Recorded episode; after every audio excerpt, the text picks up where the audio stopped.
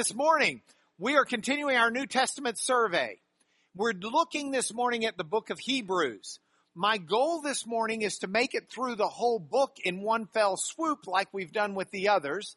But then we're going to spend three weeks, I expect, dissecting the book out a little bit. I'd promised this to my lawyer friend down in the front about six months ago. He said, when are you going to spend some time in Hebrews? I love that book.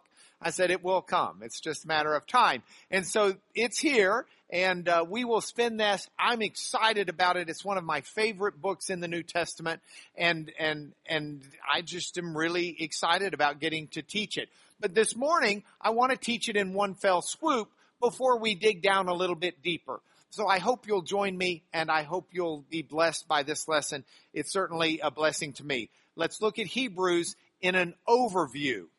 Now, the, the lesson introduction I wrote this week while in trial. And each day that I'm able to in trial, at the end of court, we finish around five o'clock or so. We have to do a few things with the judge after the jury leaves. And then I head back to the hotel and as quickly as possible, I try and change into running gear because I, I live in a constant uh, um, uh, predicament of perhaps being in trial for eight, ten weeks, where the most exercise I get is walking from the hotel to the car or from the car to the courtroom. And that's basically, if you wear a Fitbit, about 100 steps a day. It's not really going to get you there.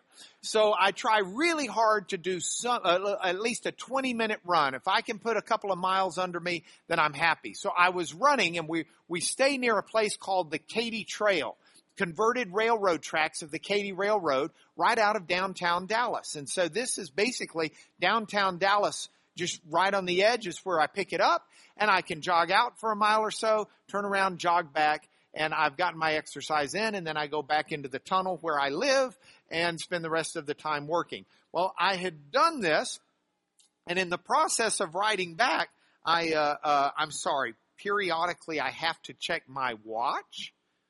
Our daughter Sarah has cut church this morning she is at an a debate tournament in at Emory University, and they just finished the the semifinal round, and so I got to check to see if she makes it to finals. And this is like a really big deal. Yeah, it's a huge deal. I'm really proud of her. Really proud of her. So I was jogging, so you'll have to excuse me. Anytime my watch vibrates, it's kind of like, eh? Um, so I was very excited uh, uh, to to get to run one night last week, and while I was running, I was listening to some Hillsong songs that my daughters have turned me on to that really just blessed the socks off of me. I was so I'm I'm running and I'm worshiping the Lord while I run, and it's just a, a, a phenomenal opportunity. And as I did it, I started thinking, you know, is this uh, uh, okay, Rebecca, you're not allowed to text while I'm talking, honey, because I just got that text, okay? I love you.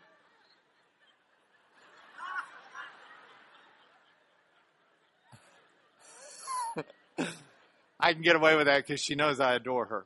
All right. And she can get away with that because she knows I adore her. Um, she was just giving her sister a thumbs up. Um, so uh, uh, I'm running, I'm worshiping the Lord, and I'm thinking, I've been listening to songs and worshiping the Lord, and I'm thinking about writing my Sunday school lesson, and I'm 55, and I've been doing this for well over 40 years. And it's the same Lord, and it's the same heart, though grown, I hope, that's been worshiping the Lord for so long. And I thought, it's so interesting for me to think of myself and see the faith of a child in the life of a man because I am a child, but I am also now a man. And it's that same faith. And so the faith of a child in the life of a man took my brain immediately to Jesus' parable in Matthew 12 of the sower. And in the parable of the sower, Jesus says that there's a, a, a planter who's walking down sowing a, a field. And back in that day, they would have a pouch that they wore, the seeds in the pouch, and they would just walk with a rhythmic throwing of the seed. And that's the way they would sow the field. And so the man's sowing the field, and Jesus says there are four soils where the, the seed is hitting. The first is the soil of a hardened path. And on that path, the seeds land and the birds just come and pluck it up. And it's eaten before it ever starts to grow. There's also some, some soil that's really just a dusting almost of soil over rock because it's bedrock underneath. And those plants, they may spring up initially because of the soil, but the roots can't grow because it's, it's rock. And so just as soon as they spring up, once the sun comes out, the plant shrivels up and dies. There's a third set of seeds that fall into a soil where there are a lot of thorns and weeds. It's not prepared for a crop. And those seeds will grow, but the weeds will ultimately choke out the crop. Then the fourth set lands in good fertile soil that's been prepared and is ready to receive the seed. And that grows into a good bountiful crop. And that's a parable that challenges our heart. What do you want to be? What kind of soil do you want to be? But it's also one where I look at it in terms of me as a child and think, I still hold on to the faith that I embraced so many years ago, so many decades ago. And it's, it's, it's, there's, there's something to that. I mean, it, it, it it's something to, to nibble on in your brain. That something you believed as a child, you continue to hold on to so, if anything, stronger than ever as the years go by. And I really like that and I really want that. And that was so important to me as I considered the book of Hebrews. And we'll get into it at another time. Who wrote it? We don't know. When it was written, we're not sure. Probably before the temple was destroyed in 70 AD. Readily accepted by the early church. Not so much a letter as it seems to be a, a sermon.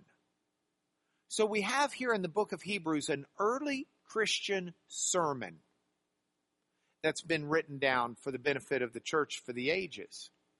And it's a sermon written to people who are steeped in Judaism, who are cons- who have become Christian in their faith and are considering leaving the Christian faith and returning to their pre-Christian Judaism. And so, in the sense of that concern, and you may say, well, what's going on there? Time out for a moment and think about this. Jesus comes as a Jew. Jesus lives as a Jew. Jesus dies as a Jew. Jesus is resurrected. Jesus says to his Jewish followers, take the news of my resurrection, why it's happened, and what it is, to the world because this is the blessing for humanity. And I'm coming back. And when I come back, I'm going to take my people to live in the presence of God. Now, you've got people who are eyewitnesses to the resurrection of Jesus. They could touch him, they ate with him, they walked with him.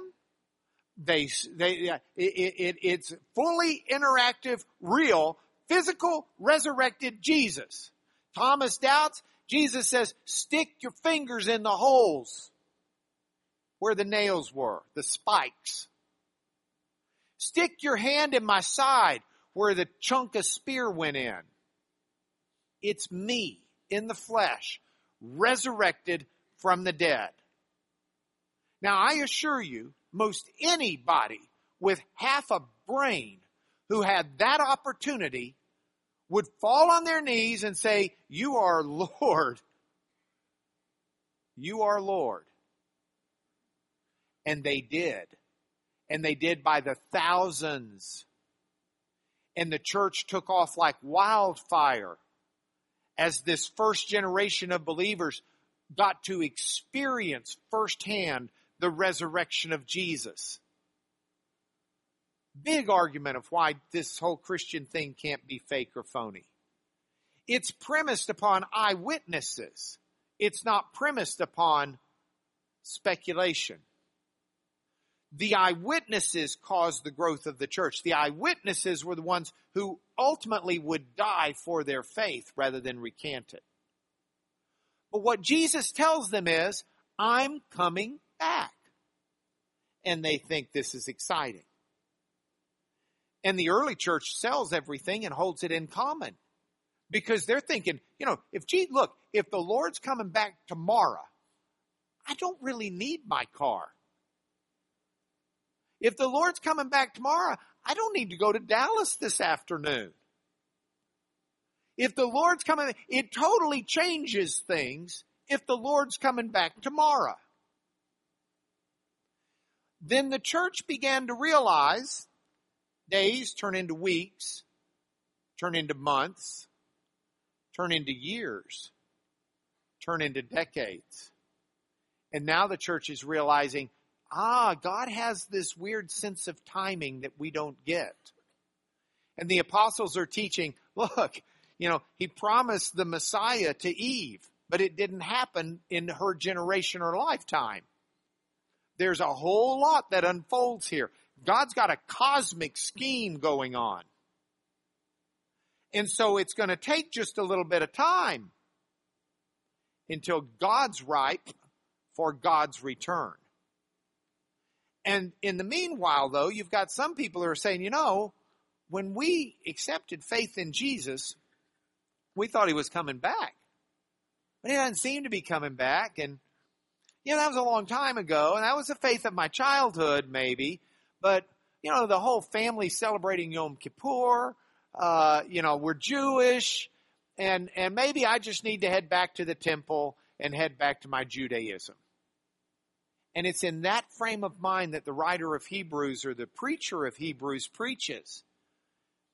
And he preaches that Jesus is not just something that was a fad. Jesus is actually the ripened fulfillment of Jewish faith. Let me say that again. Jesus is not a fad. Jesus is the ripened, R I P E N E D, ripened fulfillment of the Jewish faith. I mean, if you look at it, Jesus doesn't sound very Jewish, but his real name was Yeshua. Could also be Yehoshua. The closest we get to his name in real English is Joshua. Joshua comes from the Hebrew word Jesus. Jesus is just our Greek, Latin, English derived word. You take Yehoshua or Yeshua and you turn it into Greek and that, now the Hebrew we're going to read from the right to the left. Opposite of the way, if you're dyslexic, you're not dyslexic, you just read Hebrew. Okay? Yeshua, that thing up there on the, the PowerPoint, if you're listening on the radio, sorry, come to class, that thing up there that is, looks almost like a, a, a, a wavy apostrophe above the two dots, that's the Hebrew yod. And it, it is, we, you would pronounce it like a Y. Now Greek doesn't have that Y, they use an I instead and then the two dots below give it the sound of an e, which becomes the Greek e. And then the next letter that looks like three candlesticks joined together at the bottom, or like a W sort of with a dot over one of them, that's the Hebrew letter shin or sin, depending upon where the dot's placed. But that's an S sound. So we have the Greek S.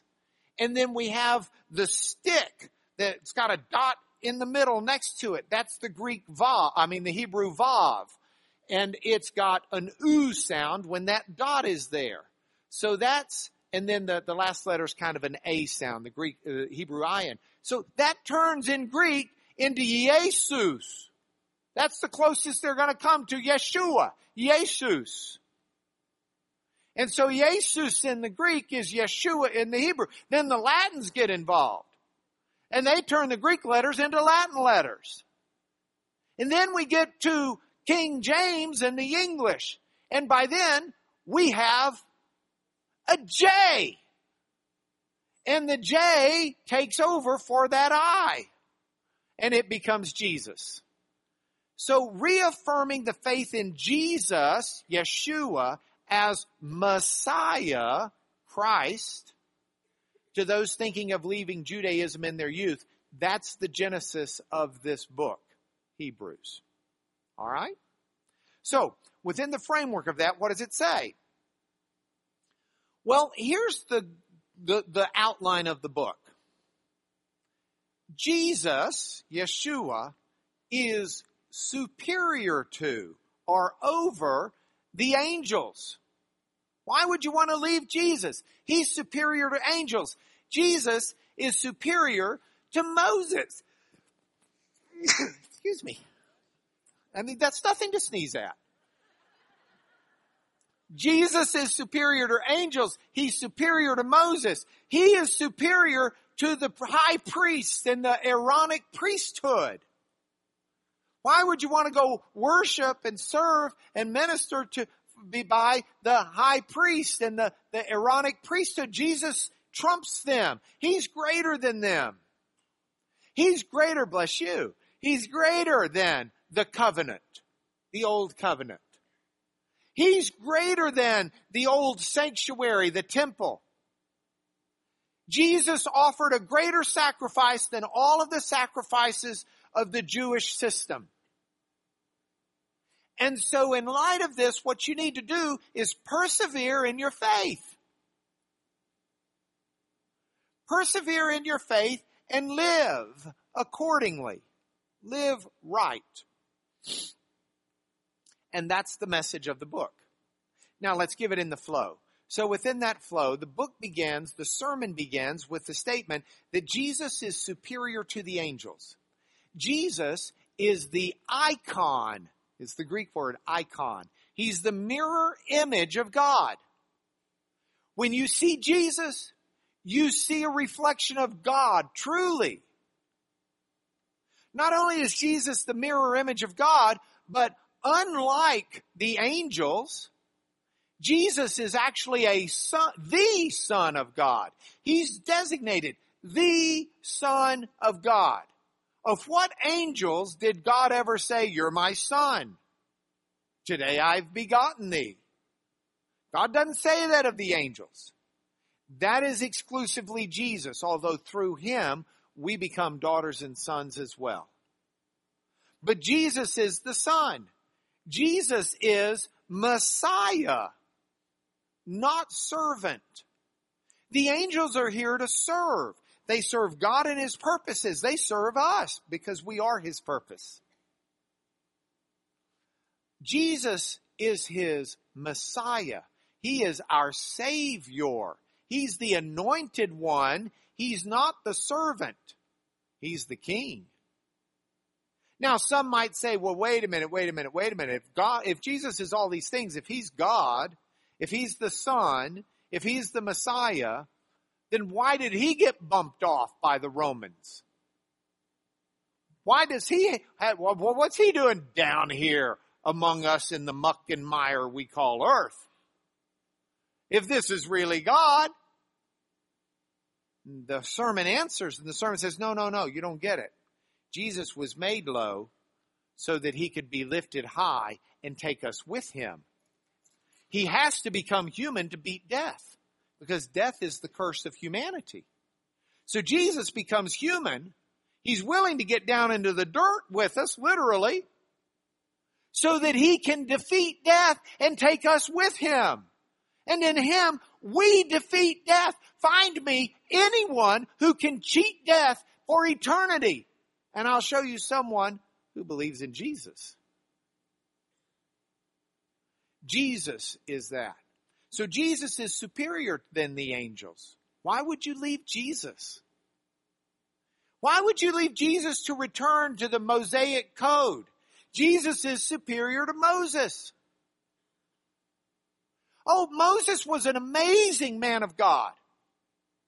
Moses did incredible things in the name of God.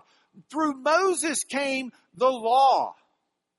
God used Moses to deliver his chosen ones out of bondage in Egypt. Moses, an amazing, amazing godly man.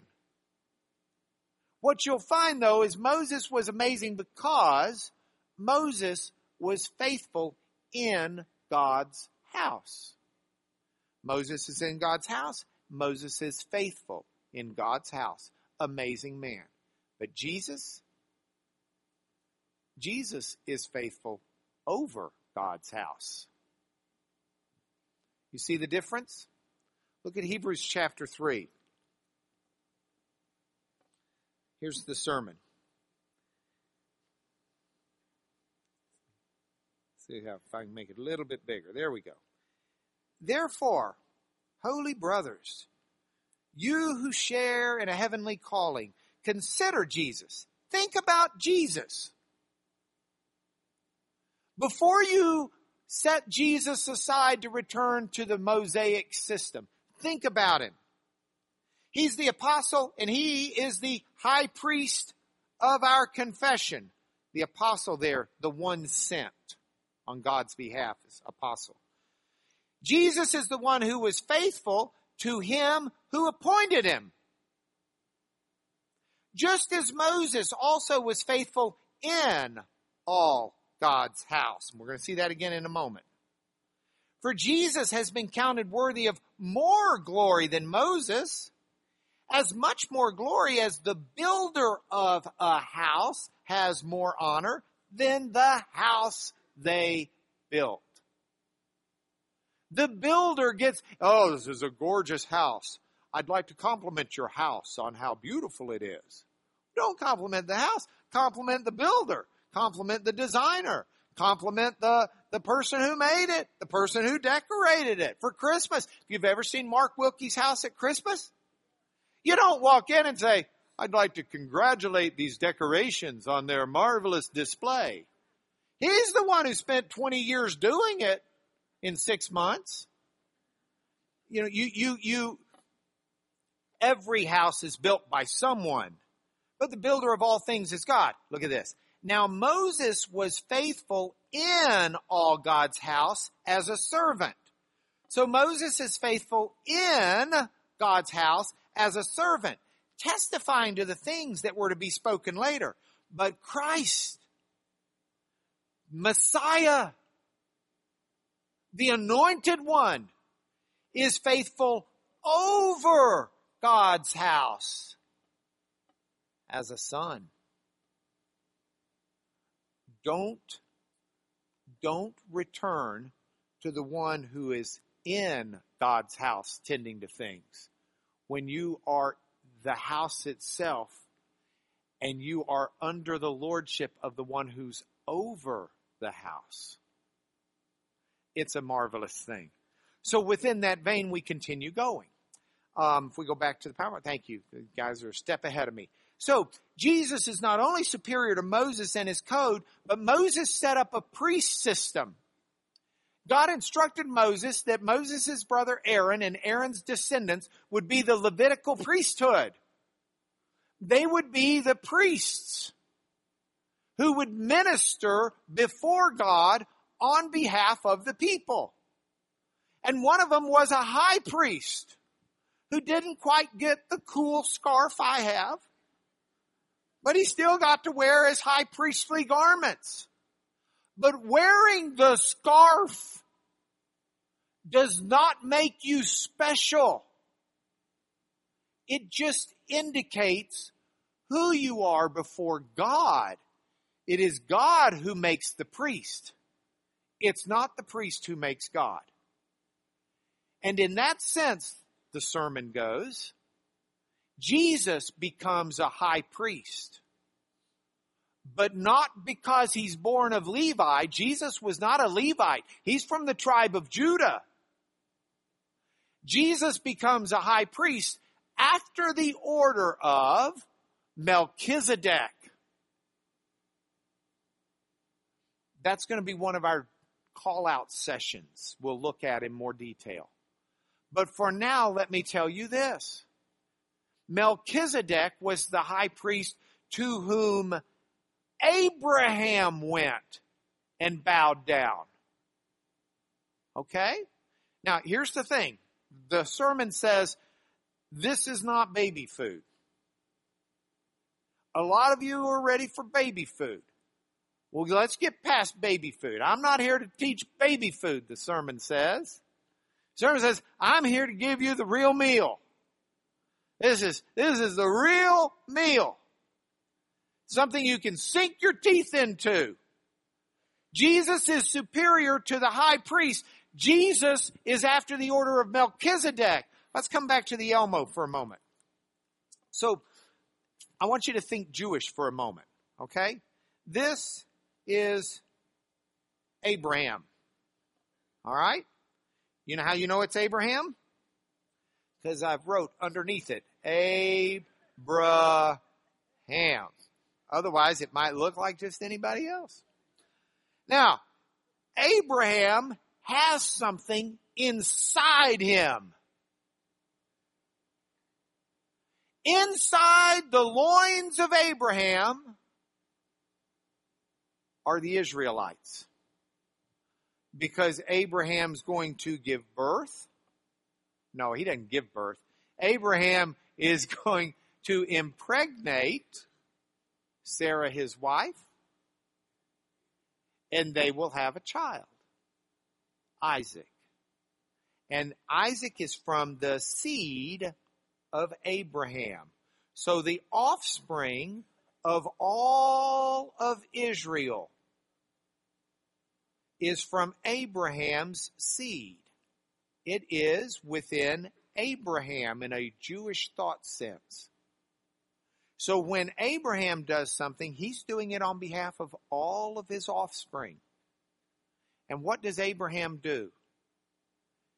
By the way, all of his offspring include Moses, includes Aaron, includes all of the Levitical priests.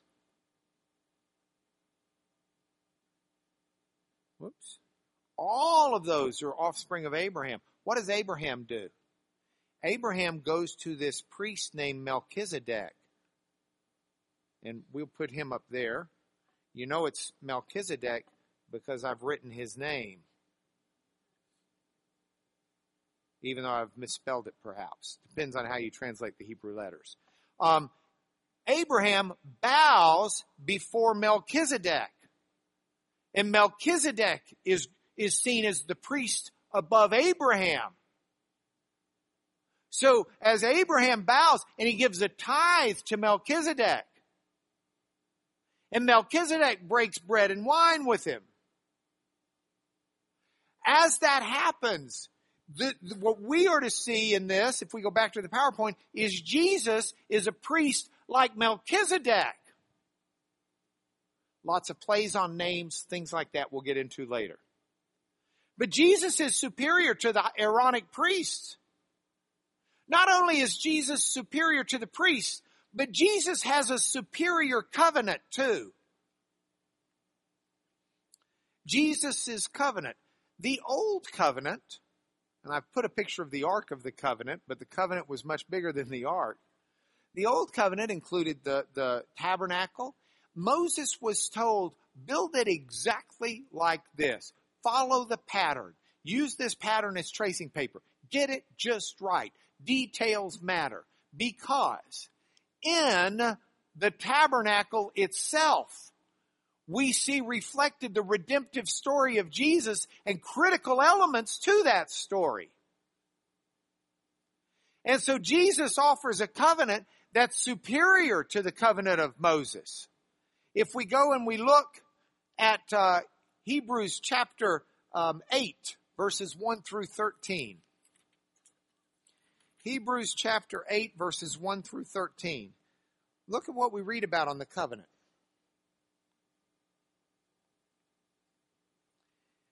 The point of what we're saying is this. We have such a high priest, one seated at the right hand of the throne of the majesty in heaven, a minister in the holy places, in the true tent, not the tabernacle, the tent that Moses built under the first covenant, but in the true heavenlies that were reflected there.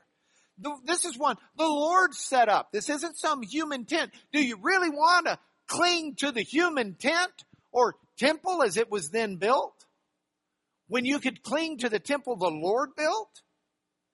Every high priest is appointed to offer gifts and sacrifices. It's necessary for this priest to have offered something also for Jesus, and he did. If he were on earth, Jesus wouldn't be a priest because there are priests who offer gifts. Jesus isn't just some priest like you see down at the temple. They're serving a copy and a shadow of the heavenly things. When Moses was about to erect the tent, he was instructed by God saying, see that you make everything according to the pattern that was shown you on the mountain. But now Christ has a ministry that's much more excellent than the old. Just as the covenant he mediates is better. It's based on better promises. What we've got now is not something you throw away for the old way. Even this was talked about under the old covenant. In the old covenant, it is the prophet. The prophet who says, Behold, the days are coming, says the Lord, when I will establish a new covenant with the house of Israel and with the house of Judah. Not like the covenant I made with their fathers on the day when I took them by the hand to bring them out of the land of Egypt they didn't continue in my covenant. I, so I showed no concern for them. This is the covenant I'll make with the house of Israel after those days in our time. I will put my laws into their minds. I will write them on their hearts. I will be their God. They shall be my people. They shall not teach each one his neighbor and each one his brother saying, know the Lord. You don't have to tell someone who's a Christian, know the Lord, because they all know me. They all know me, from the least to the greatest, and I'll be merciful toward their iniquities, and I'll remember their sins no more. This is the beauty of the covenant in Jesus. This is the beauty of the covenant that, that we, we all know God by definition if we know Jesus. You cannot know Jesus and not know God. Jesus is God. He's the mirror image. He's the Son. And so if you know Jesus, you know God. And the law was, that was given by God is put into your heart. It's put into your mind. If you are a believer, you know the difference between right and wrong. You may not want to. You may pretend you don't. You may say, well, I'm not sure. Well, this just seems right at the moment. Oh, horse hockey. You know the difference between right and wrong if you know the Lord Jesus. Because His Holy Spirit is within you and it convicts you of sin and it convicts you of righteousness. And that's why most sinners walk, most, well, we're all sinners, but most people who are just entrenched in rebellion before the Lord, who are believers, walk around with one of two faces most of the time that I see. It's either kind of this hangdog because they know they're in rebellion and they don't, you know, and life is miserable and why is everything going bad and I know I'm in rebellion, da, da, da. Or they're so defiant that it's just like, I'm just going to boldly go out there. But either way, they know what's going on in their heart. Look, if you know the Lord and you're in rebellion to the Lord right now, you know it. You don't need me to tell you. You know exactly what I'm saying is true. And that's the call of God. Moses made things from a pattern. If we go back to the PowerPoint, please. Moses made things from a pattern. Even the sanctuary that Jesus has is, is superior. The sanctuary of Jesus is not like the sanctuary of, of old. The sanctuary of Jesus is not like the copy. It's the authentic thing. Hebrews 9, 1 through 12. Look at it for a moment. Now, the first covenant had regulations for worship and an earthly place, whoops, and an earthly place for holiness. A tent was prepared. The first section was the lampstand, the table, the bread of the presence. It's called the holy place. All of these things happen. There's the cherubim, there's the mercy seat. Of these things, he says, I'm not going to speak now in detail. I don't have time, I reckon, for the sermon. I don't have time here either. But we'll dig back into this more deeply in classes to come. But he says, by this, oh, oh, oh, all of these preparations were there because once a year, well, first the priest regularly would go into the first section of the temple to perform regular duties. That was a daily thing. But into the second, the Holy of Holies, the high priest only goes. And he only goes once a year. And before he goes, he has to take blood as a sacrifice, an innocent life of an animal, an innocent life of an, uh, uh, uh, to, uh, blood of an innocent life to redeem the sin of a sinful life. Not only for the people, but for the priest himself as well as the people. And by this, the Holy Spirit indicates the way into the presence of God, the holy places, is not yet opened as long as the first section is still standing. See, you only go in once a year to the holy places. It's not open for everybody. Only the high priest goes in. It's not open for everybody. Not even for all the priests. But Jesus has changed that because he has gone in on our behalf and has torn down the dividing wall. So when Christ appeared as high priest of the good things that have come through a greater and more perfect tent, not made with hands, not of this creation, he entered it once for all into the holy place. He doesn't have to do it each year. And he didn't have to take his own, he didn't have to take the blood of an innocent to allow him to go into the presence of God. Jesus was innocent. Jesus goes into the presence of God as the innocent one who has not sinned. And so when Jesus takes blood into the presence of God, he takes it on behalf of us. And his blood is fully sufficient. He doesn't, this isn't like, okay, well, this is our, our, uh, uh, blood for, for these sins, but now we got more, we got to do some again. You don't do that again. The sacrifice of Jesus is once for all. It's not a routine. It's not a process that you keep coming back and forth. That's why the writer says that the sacrifice of Jesus is a superior sacrifice. Look, you kill all the goats in the world you want. but all they are is a symbol that innocent life needs to be offered for your sin. Moses set it out exactly the way God told him to so that the people would learn. Innocent blood must be shed for the sins of others. The problem is the innocent blood of a goat doesn't really do you and I much good at all. Because we're not goats.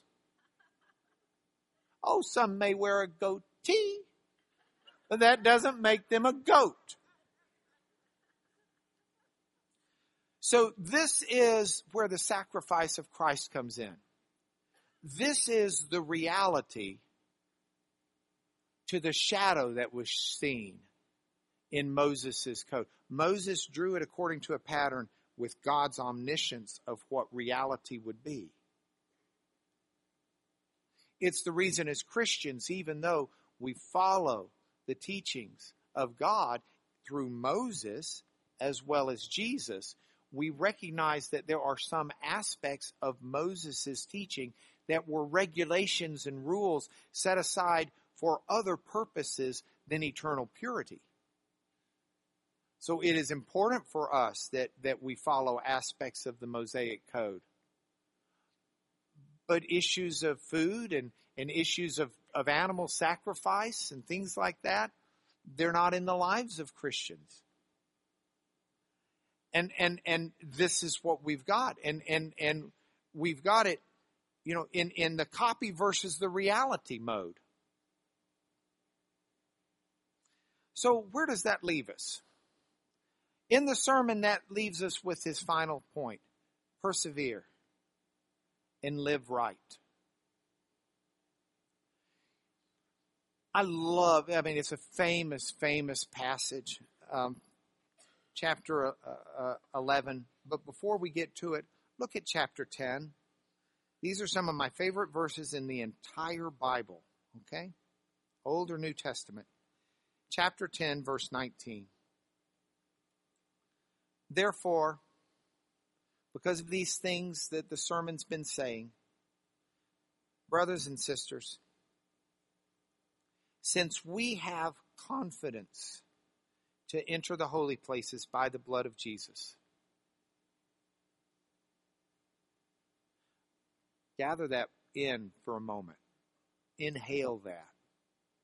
Since we have confidence to enter in the holy places by the blood of Jesus, by the new and living way that he opened for us through the curtain, that is, through his flesh. See, what divided off in the tabernacle that Moses built, the Holy of Holies, from the outer place where the sacrifices were offered for the people, was a curtain. And what the writer is saying is, we can enter into the very presence of God with confidence. Do you know the import of that? Prayer is not simply words we mumble under our lips. Prayer is not simply an opportunity for us to acknowledge God and be grateful. But through the blood of Jesus, there's a curtain that's been ripped, and we come into the very presence of God. And anyone who comes into the presence of a holy, almighty God should do so with great trembling and fear, except for the fact that we can do it with confidence because we're not there because of our merit. We're not there because we're good enough. We're not there because we didn't sin this week. We're not there because our good outweighed our bad. We're there pure and undefiled, washed clean, because the price, the penalty, the blood price for all of our shortcomings, transgressions, sins, and errors has been paid through Jesus. And we are ushered in as pure, unblemished lambs to the presence of the Father. And so we draw in with confidence. And since we have such a great high priest over the house of God, Jesus, let us draw near with a true heart in full assurance of faith. With our hearts sprinkled clean from an evil conscience and our bodies washed with pure water, let us hold fast the confession of our faith without wavering. Don't abdicate what you've grown and learned. Jesus is the fulfillment of the Jewish faith. Don't leave him just to return to the Mosaic code. Don't leave the presence of God. God is faithful. And so it changes the way we live. We consider how to stir up one another to love and good works. We don't neglect coming to meet together. But we encourage one another and all the more as we see the day drawing near. And I promise you, Jesus is a day closer to returning today than he was yesterday. And the reason I stand up here every Sunday I can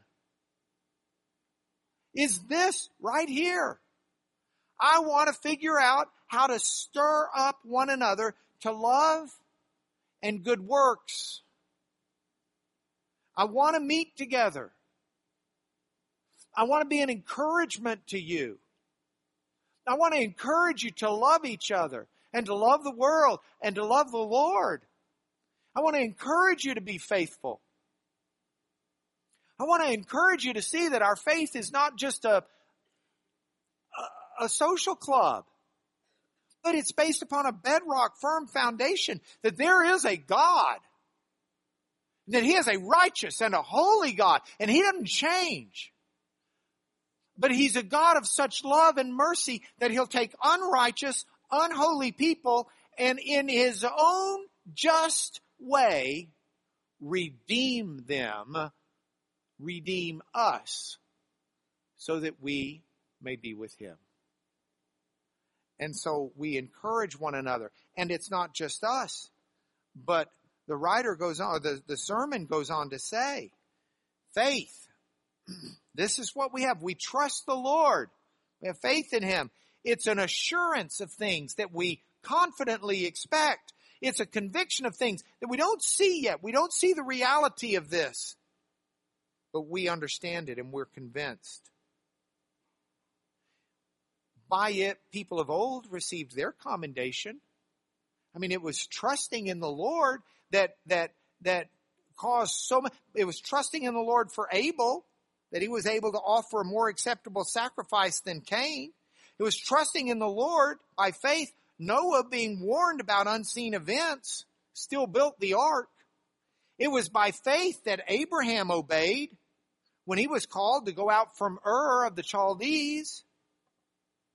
He went to a foreign land, living in tents with Isaac and Jacob. It was by faith that Sarah had power to conceive, even though in an old age. It was by faith that Abraham offered up Isaac. It was by faith that Isaac invoked blessings on Jacob and Esau.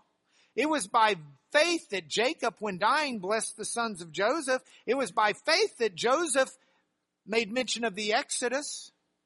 It was by faith that Moses, when he was born, was hidden for three months by his parents. That's his parents' faith. But it was by faith when Moses, when he was grown up, refused to be called the son of Pharaoh's daughter. By faith, Moses left Egypt. He just trusted the Lord. By faith, the people crossed the Red Sea. They trusted the Lord. Gideon, Barak, Barak uh, Samson, Jephthah, David, Samuel, the prophets, faith. So, since we're surrounded by so great a cloud of witnesses as these, let us also lay aside every weight and sin which clings so closely, and let us run with endurance the race that is set before us. We look to Jesus, who's the founder and perfecter of our faith. For the joy that was set before him, he endured the cross. We can model from him. We won't grow weary. We live in a kingdom that cannot be shaken. We offer sacrifices that are pleasing to God. If we go back to the PowerPoint, we are surrounded by a cloud of witnesses that inspire us. So the sermon says, don't leave your Christian faith and return to the religious practices of your youth as a Jew.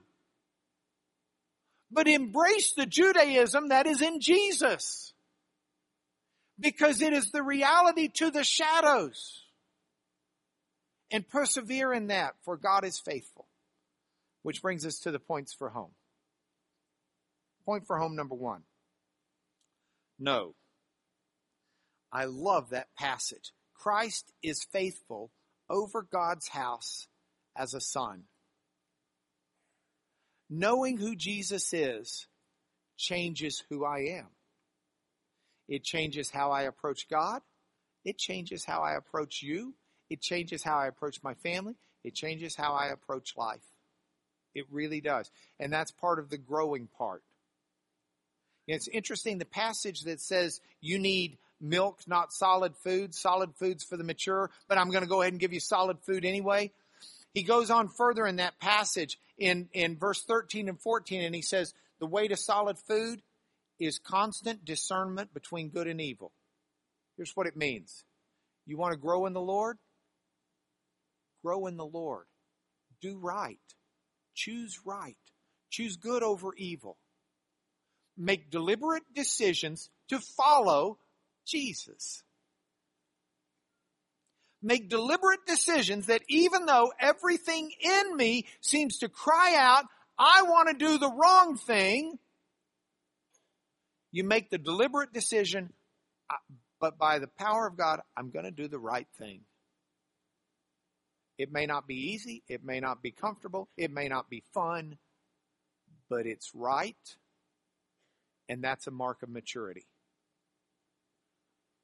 And then prayer. Since we have confidence to enter the holy places by the blood of Jesus, what are we doing on the outside? I had a lady stop me as I came out of church this morning, and I was on my way down here to teach, and she said, Can I interrupt you? I said, Yes. She said, Would you pray for me? I thought, Interrupt me? That's what I live for. Would I ever? The honor to pray and to care and to love? We get to, and it's not words that bounce off the ceiling.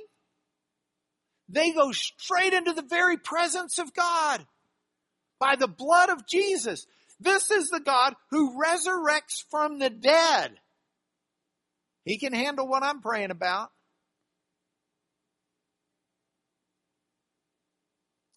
So, man, bless you. And we'll look at this more closely next week. I think if I can get the lesson written, I got, it depends on time, but it's going to be uh, the voice of the voice of God in Hebrews. It's a tremendous thread in Hebrews that we're going to trace through that I'm really excited to teach. Uh, if I don't have time, we'll do the Melchizedek because I've already got a good jump on that. I was originally part of this lesson and I pulled it out.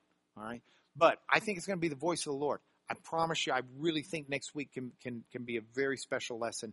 Uh, so pray for me to get it done, please. And Lord, I pray your blessings upon the folks who hear this message, and I pray that the the blessing will not come from my words, Father, but from your love and your historical acts of grand justice and mercy on our behalf. Quicken our hearts to faith, Lord. In the name of Jesus, amen.